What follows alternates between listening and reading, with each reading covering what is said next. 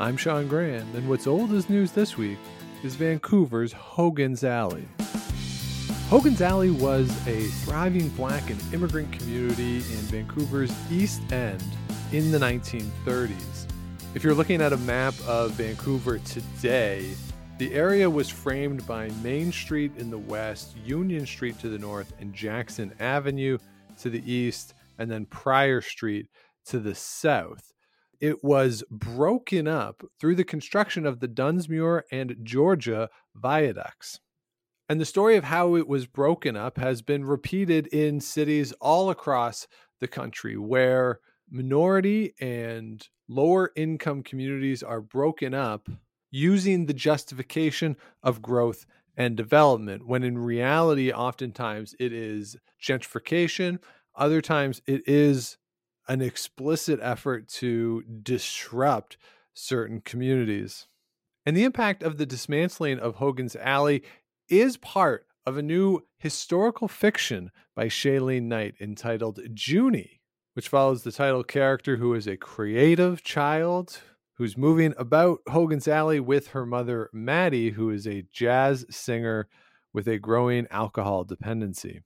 And through the course of the book, Junie meets mentors and a girl her own age, and the narrative explores complex issues of race, alcoholism, sexuality, all of which takes place against the backdrop of what's going on in Hogan's Alley.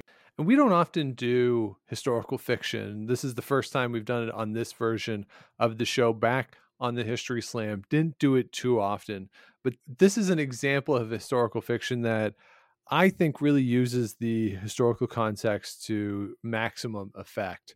At other times, it's just a story set in the past. But this time, what Chelene Knight is able to do by highlighting the community aspect of Hogan's Alley, the conception of love, which we talk about a lot in our conversation, and how that is centered around place, really is a very powerful discussion. And it permeates across the various themes that emerge in the book, which is not only great, but also relatively short. So it's not a major time commitment to read it. So if you're looking for something quick and thought-provoking, something that will keep your attention, but also won't take you the entire year to read, Junie is a wonderful option. I very much enjoyed it and really enjoyed this discussion. So let's get right into my chat with Chelene Knight. All right, and Chelene Knight joins me now. How are you today? I'm doing well. How are you? I'm doing very well. Looking forward to chatting with you about Junie. As I said in the intro, a work of historical fiction, and we haven't done historical fiction yet on this version of the show. So before we get into some of the specifics of the book, I want to start by talking about the balance in historical fiction, because this is something I'm always curious of how authors navigate the need to take historical or to take artistic license in order to tell a story, while also having some level of accuracy and being devoted to the historical fact. So how do you walk that fine line, and how do you fit in historical accuracy with the need to tell this fictional story? I think this is the perfect first question, because this was a really difficult book for me to write, especially when I think about that balance. It wasn't obvious to me how I was going to address both of those things. How am I going to tell a story about a happening and also think deeply about the aspects or the stories within the history that are missing? So for me, I really wanted to focus on something that is not often found in the archive, something that is not found when we look back, and that is the living and loving and the voices of these people who lived during this time and in this place. So when I figured out that that's what I wanted to do, I knew that I would have to take that artistic license, and I would have to really lean into this lens of fiction that I feel the story needed to sit inside of. So it was a difficult balance, but I really kept my focus on the people I was writing about, these characters, and how it was important to me to give them back a world that was taken from them, but to also give them an opportunity to reimagine what that world could look like. That's really powerful, because something that comes up frequently, and history students are oftentimes cautioned against being too devoted to archives because they're curated. Mm. What is kept is selected.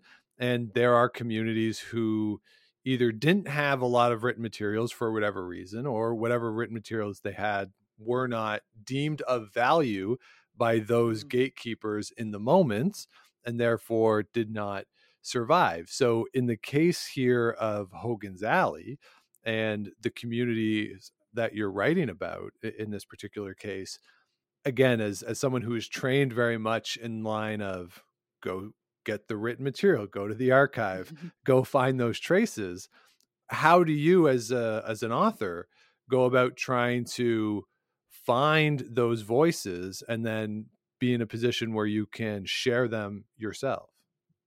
And this was tough too, because I am not a historian by any means, and this is also my first attempt at fiction. So I don't know if that actually made it easier or more difficult, because I felt like, oh, I'm just giving this a try. Let's see what happens. But I think a lot of the stuff, the bolts, the nuts of the book came from conversations with people who either knew someone who lived in that neighborhood at the time, or who was connected to that neighborhood in some way. Or when I zoomed the lens out even further, speaking to folks whom understand what it's like to be displaced, or what it's like to lose a piece of their community and essentially a piece of themselves. What does that feel like and look like? So how can I take all of that and compile a story that would ring true for the people who lived in that neighborhood? So it was a lot of shape shifting and really trying to be inventive in terms of these characters that I was building, because placing them in fiction, you know, it gives me a huge canvas to play with, but that can also bring on a lot of difficulty as well when you think about trying to condense that and concentrate that information into something that will read as a story and not just a series of happenings thrown into this container of fiction. So it was a lot of work and a lot of revising, and I'll say a lot of taking what I've had and just throwing it out the window, right? Starting over. So that happened quite a few times. Yeah, that's something that, now I've never written fiction, but even in writing history, sometimes you just want like 4 pages of text, knowing that you're going to throw it out, but it makes you feel good that at least it's on the page and you're not writing, you're not staring at that cursor just blinking on a blank page, just kind of making fun of you every time it blinks. It's, you know, it's kind of satisfying to just have something, even if you know it's not great. And in thinking about this story, when you're talking about displacement and communities being displaced, individuals being displaced, if you're looking at a Black community in particular, the first thing that comes to mind for me is, as sort of a contextual thing, that this is very much not just a situation that's going on in Vancouver in this case, but you can go all the way to the other side of the country and talk about Africville in Nova Scotia as just another example of minority communities being displaced over the course of the 20th century in Canada. Given that that is a pattern that has happened across the country, was there any notion on your part to look at the broader patterns and incorporate that, or is this specific to Hogan's Alley? I think it's definitely specific to Hogan's Alley, but I think the inspiration and maybe the desire or the drive to write this story was definitely connected to these outside stories of displacement, you know, and I think we're all familiar with some aspect of this, whether it's Africville or it's, you know, even I think it was Chicago with the Cabrini Green housing complex, and how, you know, these folks are forced out, but there's never really a plan in place to help someone reestablish the sense of living. And that's the part to me that is fascinating. But interestingly enough, in my book, I don't actually cover the displacement itself. I don't cover the destruction of this neighborhood. And when I said that I threw my project out, that first version of it did include that. And it just didn't make sense for me. I had to ask myself, what is it I'm trying to do here? What am I trying to rebirth? What am I trying to reimagine? And when I came to the idea that it was definitely the voices and the living and loving, I knew that I needed to cover a really short amount of time and let the destruction be something that only my main character could predict and see. And so we kind of get a sense of that displacement and destruction coming, but we never really get to it, because in my mind, I didn't want to put my characters through that again. I almost wanted to, again, create this new world for them. We all know that this thing happened, this demolishing of this neighborhood, it happened. But what if we take the lens from that and put it right inside these people's homes? So that's what I tried to do. And I think it definitely, it calls for the writer to think outside of just this specific situation and get all of this outside material. But then when it comes down to what I'm actually going to use and how I'm going to shape the story, a lot of that material was just to get me to that point, even though it didn't make it into the book. How do you think of that, though, for your audience, for someone who's going to read the book, because they're going to come to this in all likelihood with that broader contextual situation that you have as the writer, you have, but as the characters themselves that they don't have, right? They don't know necessarily what's going to happen, but you as the writer do, we as the readers do. So how do you try to frame it in that way so that if we go through and as we read this book, we're not just filled with a sense of impending doom of like, pay attention, characters, like, come on, like, this is how, like how much do you think of what the audience response is going to be, given that they do have that broader context? I think about that deeply as well. And I think I'm as a writer, it's my hope that the readers will lean in to their own curiosity and ask questions. You know, why did she stop here? Why do we not have this? Why is this character making this decision? And hopefully that will lead them to explore either something that happened in their own lives or have conversations with other people and see if that can lead them into that same reimagining. So instead of me saying, here's what happened, here's what you need to feel, and here's the result of that, I wanted to drop my readers into a lush world that they can't deny feeling something. They can't deny these vivid colors that are there, and connect so deeply to my characters in that it would bring this level of trust out. It will expose this thread of trust that will then attach itself to the readers, and hopefully they will do their own investigative work. So that was my hope. I think for the most part, it is working based on the responses that I've been getting from folks who've read the book. I'm like, oh, okay. But I read a reviewer's response to my book, and he mentioned that he lived in Vancouver for his whole life. He went back to this neighborhood after reading my book, and he took a little walk through what used to be Hogan's Alley, and he could see things that weren't there. Like, he could see, colors coming to life, and he could hear music in the alleys. And I'm like, oh my goodness, that's what I wanted this book to do, that reimagining of a place, so that we as readers can attach something positive to, what was erased, and not just say, well, this was an eyesore. This was a neighborhood just riddled with crime, and it's something we needed to just get rid of, So I really wanted to replace that narrative with something different. Well, that's interesting in the sense of what makes place, right? Like, is it the buildings? Is it what's left over? Is it the culture that's there? Is it the people, the sense of community? Like, how much does the physical location shape what the community is? And some people would argue that if you could pick up the place in its entirety and move it somewhere else, the community could thrive.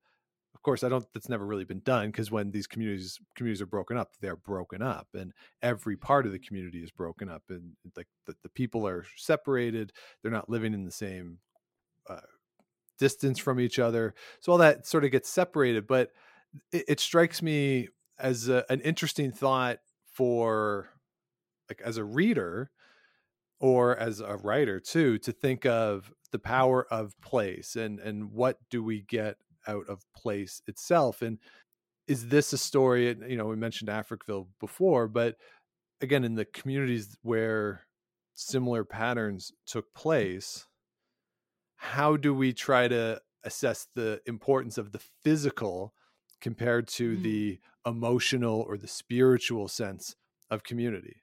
Mm-hmm. What a powerful question. And I think I ask myself every day, what makes place? But I say, what does it mean to be home? Or what does it mean to belong? And I think we'll always have an attachment to a physical place because it is familiar. It's what we know. We don't have to think about what corner we're going to turn down. We just know, and we expect what we expect to be there. Mm-hmm. And when it is not, that is jarring. Now we have to relearn what it means to follow in the footsteps that we've left behind the day before. We have to relearn all of that. And so for me, what makes place, it definitely connects to the physical buildings, but it's also attached to the self. And so we're often looking at belonging as this thing that happens on the outside. It's very exterior. But if we don't know what it means and what it feels like to belong inside, then how can we build an attachment to a place? So I think, you know, in my book, I'm trying to also work backwards and to get people to go back to that basic foundational level. Because if we pick up a place and we remove it and it's gone, but you're still physically there and your connections and your community and you understand who you are, all of that is thriving. Then how much do we remember 100 years from now? Is it that place, or is it the connection and the threads that are forever tethered to that place? Yeah. I don't know. I think that will be different for everyone. Yeah. And one of the things that I've thought about in the past too, is when I'm not at home, say if I'm off on a trip or out of town, whatever it is, I'm more aware of where I am, if that makes any sense. Like if I'm just sitting at home, I'm not thinking, oh, I'm at home. But if I'm sitting in a hotel room, I'm like, oh, I'm in a hotel room. And I'm like, I'm just more aware of where I am when I'm not at home. Yes. So that just being unconsciously comfortable provides that sense of familiarity and comfort that comes along with obviously being around the people you love and sort of everything that comes with that sense of community as well. And that brings about the thread of love that comes through in this book. And we talked about it a little before, that this is something that for you is essentially, if I may, kind of the spine of the book, that love is what brings everything together. And how do you go about, love is one of the hardest thing, I think, to express in writing, that visually it can be done through physical, when you're around people in a group, right? It's easy to express love, even with the actions, like doing things, right? I guess it depends on what your love language is. I've always found writing love to be difficult. And even when I'm reading stuff about love, I find it challenging. So for you as the author here, with this being the thread throughout the book, how do you navigate the way in which obviously the characters express love, but again, potentially you as the author and however you approach love? Love is something we're all writing about all the time, whether we realize it or not. And I think when we look at the different kinds of books that are out there in the world, we're all telling the same stories. We're all writing stories about complex family dynamics or mother-daughter relationships or love, this, that, and the other. But what really sets a story apart from the one beside it, I think, is the way in which we engage with language and how we let, you know, and sometimes we have to break rules as well. And that's something I did a lot in this book, where I did a lot of telling when I should have been showing, because I wanted to highlight the main character, Junie. I wanted to show her introversion and the way she slowed down and the way she noticed everything around her. And that creates a different experience. And the way that my character explores love is through color. She slows down and she notices when something is off, when a color is showing itself to her. And so I used that quite a bit in the book. And I'm often reminded of, you know, again, this feeling of safety and how that connects to love. And I'm that makes me think of a quote from bell hooks, and she says, "The practice of love offers no place of safety. We risk loss, hurt, pain. We risk being acted upon by forces outside our control." So it's like we can build love, we can talk about it, we can protect it, we can call it in, but the safety that we want from it doesn't come from the practice. So even if I'm writing about love, and we're all writing about love, it's never safe. And so because of that, I think we can write it all the time in all these different ways, shapes, and forms. And that's something that excites me about literature today, for sure. Does it matter or change it at all that there's the element of youth involved? Like, is writing about love, again, through the prism of the main character, Junie, and sort of the youthfulness that the character has, does that change it? Does it make it easier? Does it make it harder? Or is the age a factor? Because I always think of, you know, my little cousin who's younger than Junie in the book, but she's just happy and like loves everybody. Like you see her and she's like, yay. Like, you know what I mean? Like there's that exuberance of youthful love that they're just always excited and like hugging everybody and like, oh, their grandparents are here. Oh, they had an uncle's here. Like that kind of thing. It strikes me as that sort of exuberance we kind of lose as adults a little bit, like at least outwardly, in public. You don't see two friends frequently, at least from across the street, be like, oh my God, you're here. Yeah. And like you go and hug, like you just don't see that every day, but with kids and with, you know, younger people, you see it a little bit more. So in that sense, how does Junie's age and her youth play into the thread there of love?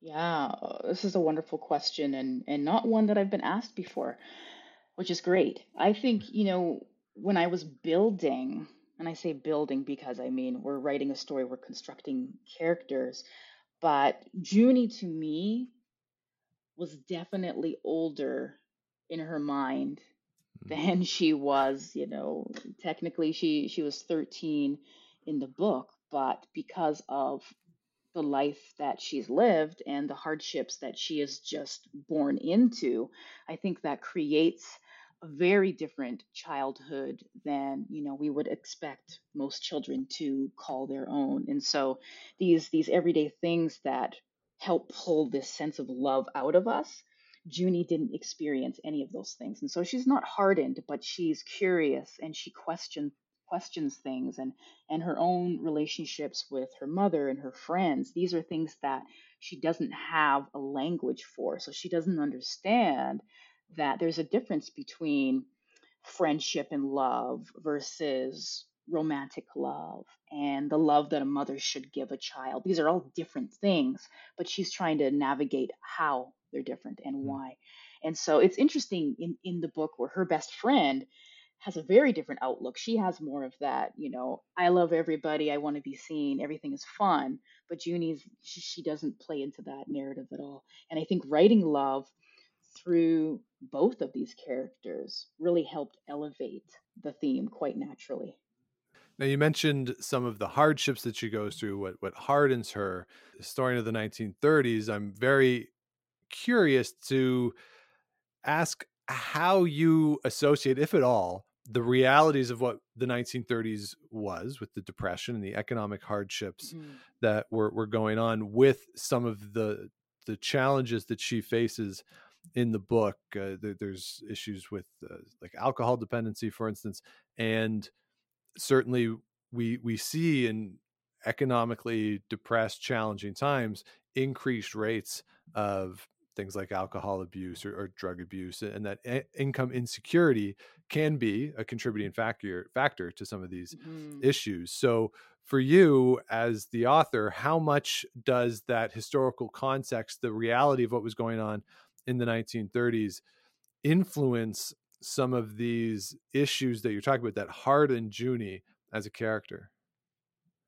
I think they had a huge impact on how she moved in the world, but definitely even on top of that, I would ask the question, and I did ask the question, what does it look and feel like to be young, Black, female, and queer in the 1930s? What does that look like? And what does it look like for, you know, someone like Junie, who kind of defies these stereotypes attached to most Black women, you know, being loud and sassy and all these kinds of things that Junie is not?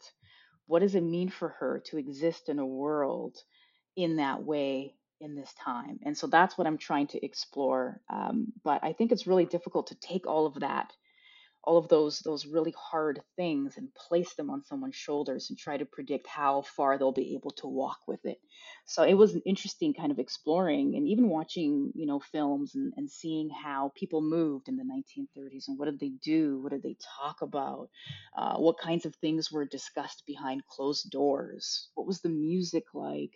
How did it feel to go out on a Saturday night, you know, and trying to learn as much as I could about that without having it take over the narrative. That was really hard for me. And that's, again, why I had to toss out the draft a couple of times, because I felt the story I was trying to tell get overshadowed by a lot of that. And I wanted to, you know, enter into it with a really light hand, even when we're thinking about, you know, the racial tension that one might feel.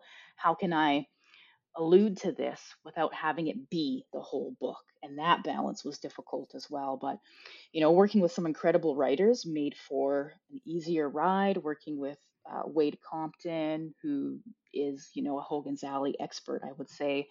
Working with writer David Chariandy as my mentor, that was just an incredible privilege and gift. So I feel like the balance that I wanted is there, but there's always going to be, I think, two readers who want more of one element for sure.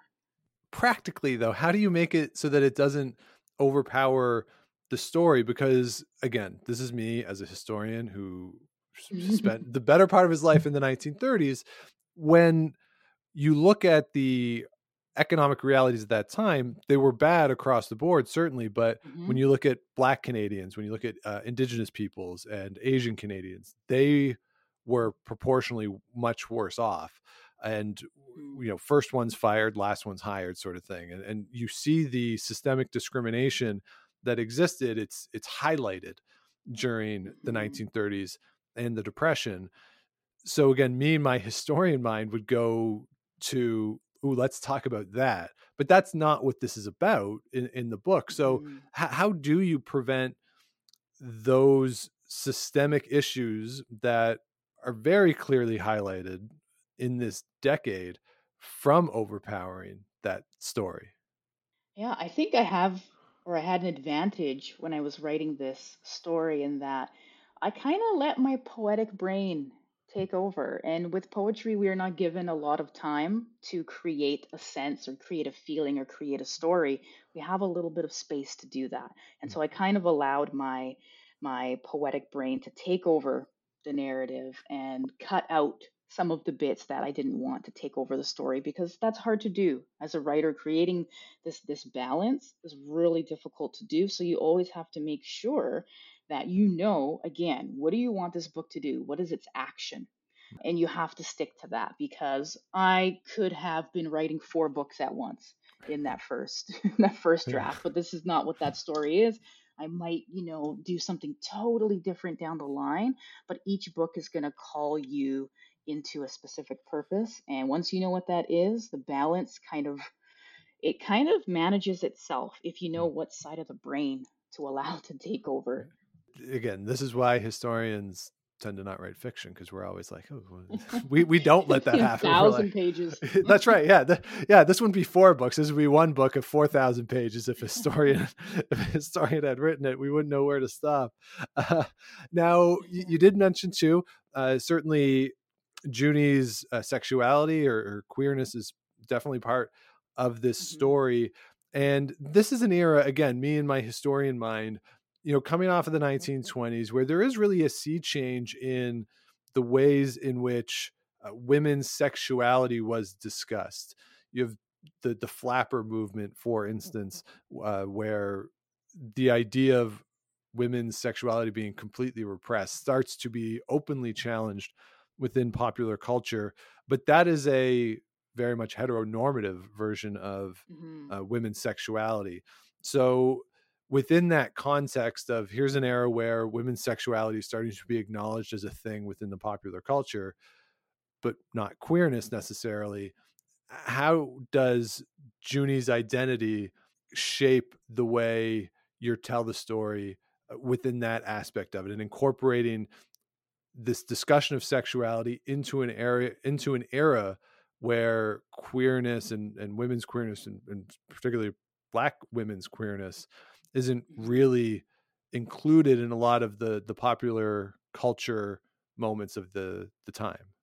Exactly. And I think, you hit the nail on the head there that this wasn't, or, Black females in general were not included in white feminism, even the white feminism of today. The narrative doesn't always call for or include, Black women in many ways. And so in thinking about that and going back to the 1930s, what did I want for Junie? What kind of an environment did I want to build for her? And that's what I thought deeply about. And when we look at how she sees love and how she's so wanting to be able to understand the different layers of it, including this queerness was important to me because it allowed for her to ask herself questions, but it also created a longing for a community that would accept and understand what she was going through. And I think we all have parts of ourselves that have maybe been left unexplored or just kind of left untapped, and for different reasons. And Junie's sexuality helped me lean into a metaphor for coming into this sense of home and belonging and place. Again, those keep coming up. But it was difficult to think of what it would look like for her, how she would move. And so again, I put on that fiction license, and I allowed myself to really create an environment for her that I felt that she could potentially thrive in. And so that was important to me, not just dropping her off in this complex place that we know existed, but what if I could create a softer place for her?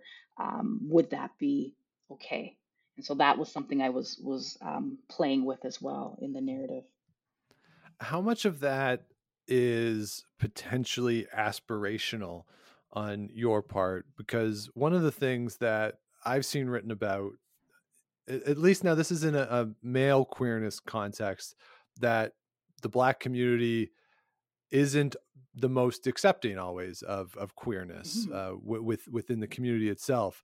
So is there any sense of aspiration in writing the softer landing for Junie within the context of her queerness? When I think about, Black community, I think we have to also recognize that there are a variety of Black communities, and inside of these communities, there will be different layers of expectations and the ways in which folks communicate and accept people. It's going to be different. And so that's another reason why this was so difficult to do, because I definitely didn't want to lead the reader into thinking or understanding that there's this one Black community or one Black experience that folks need to be a part of. But I think also, and I used Junie's mother, Maddie, to really bring this out, what can happen is that we, society, make the assumption that if we put a bunch of maybe Black people in a room, everyone's going to get along, everyone's going to understand each other, and it's going to be great. That's not often how it works. And sometimes a lot of the complex, feelings of not belonging come from within a Black community. That can happen quite a bit where, there's this desire to belong in a space. And if that pushback or that layer of not feeling accepted is highlighted within a community, I think that can create a very different level of damage for the individual versus what it feels like to have that come from outside. And so I thought about that as I was creating, building this story. And I wanted a softer landing for Junie, but I also wanted to kind of push back everything and peel back everything and say, let me just put her in the room with this woman and let's see what happens. And for the most part, hey, they didn't get along, and there was a lot of tension and turmoil in that relationship. And I think that's okay. There's no happy ending for Junie, though, that's for sure. Yeah. And it's true. It's something that, say, in political narratives, you see it all the time where things are separated out. And for like, white people, it's like, all right, based on religion or urban, rural, or this or that. And then you just see the comment like, oh, here's how black people voted. And you're like, wait a minute. That like there's like, that doesn't represent all the various communities. And that's the same too with, you know, Asian Canadians, indigenous peoples. You see where non-white communities are just, or non-white peoples are just put together as singular communities, which isn't the case. Like it's obviously not true that every black person is going to agree with every other black person. Like, but somehow narratively that happens all the time. And like, I don't know, how frustrating is that for you as a writer to be trying to counter this thing that, again, and I'm putting in the sense of political narratives, but you can watch movies and it's one black character or two black characters. And if there's more black characters, then it's a quote unquote black movie. And like, I don't know, just going against those narratives and recognizing the communities within Black Canada and trying to push back against these cultural norms that have been put up by, again, the gatekeepers of people who, frankly, fund a lot of the content. And if you look at things like, you know, the CBC, National Film Board in this country, I don't know, just as a creator, I don't really know exactly how to ask the question, but it, like, as a creator, recognizing the reality of Black lives in Canada or the Black experience in Canada and the diversity within that and what that means, just trying to push back against maybe what some individuals in places of power who have control over what gets released potentially, what their expectations are. Yes. And this is a really important conversation, I think, especially in publishing right now. What kinds of books are we saying yes to and why?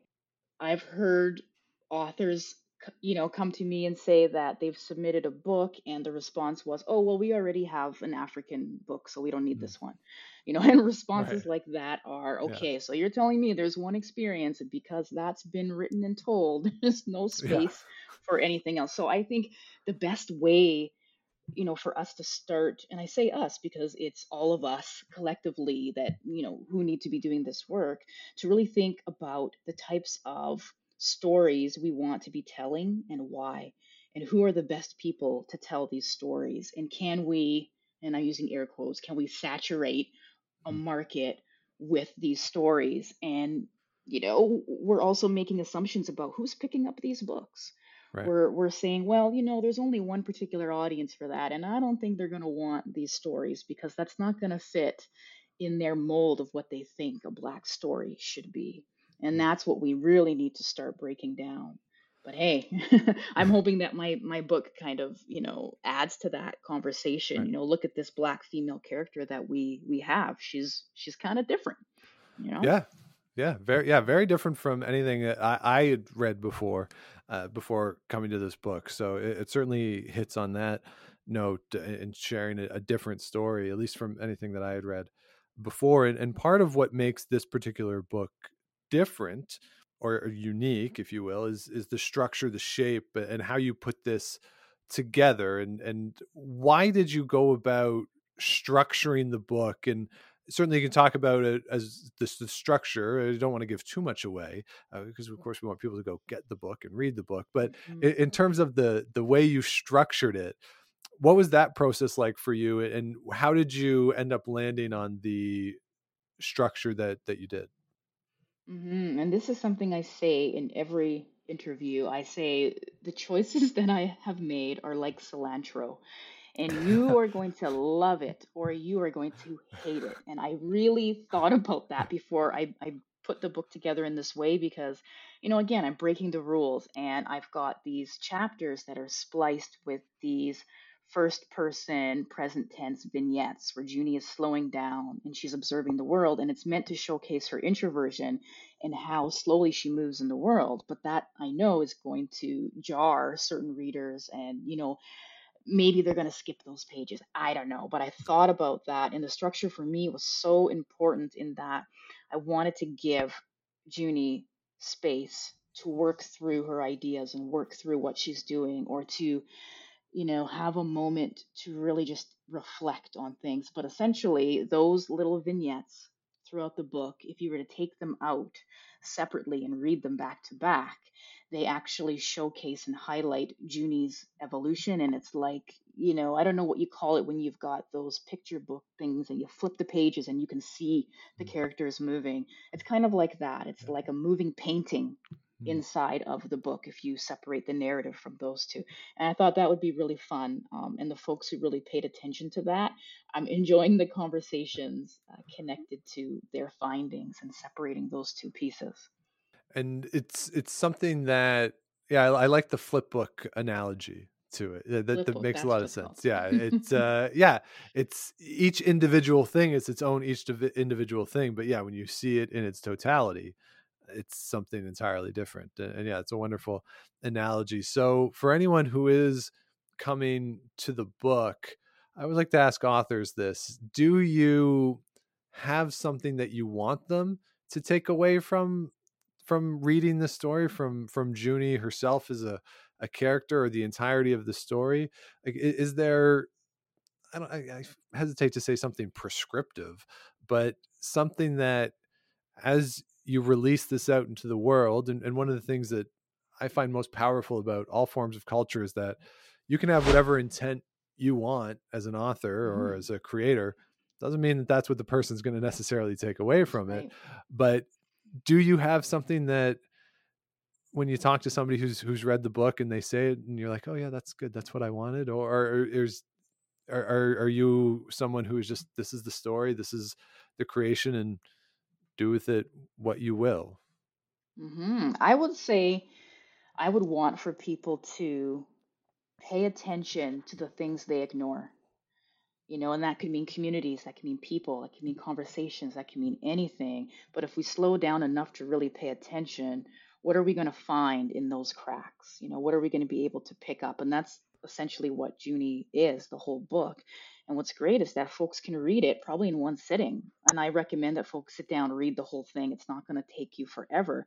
And really just take all of that in and see what happens after. See how differently you look at a community, or you look at a space, or you look at yourself. I don't know.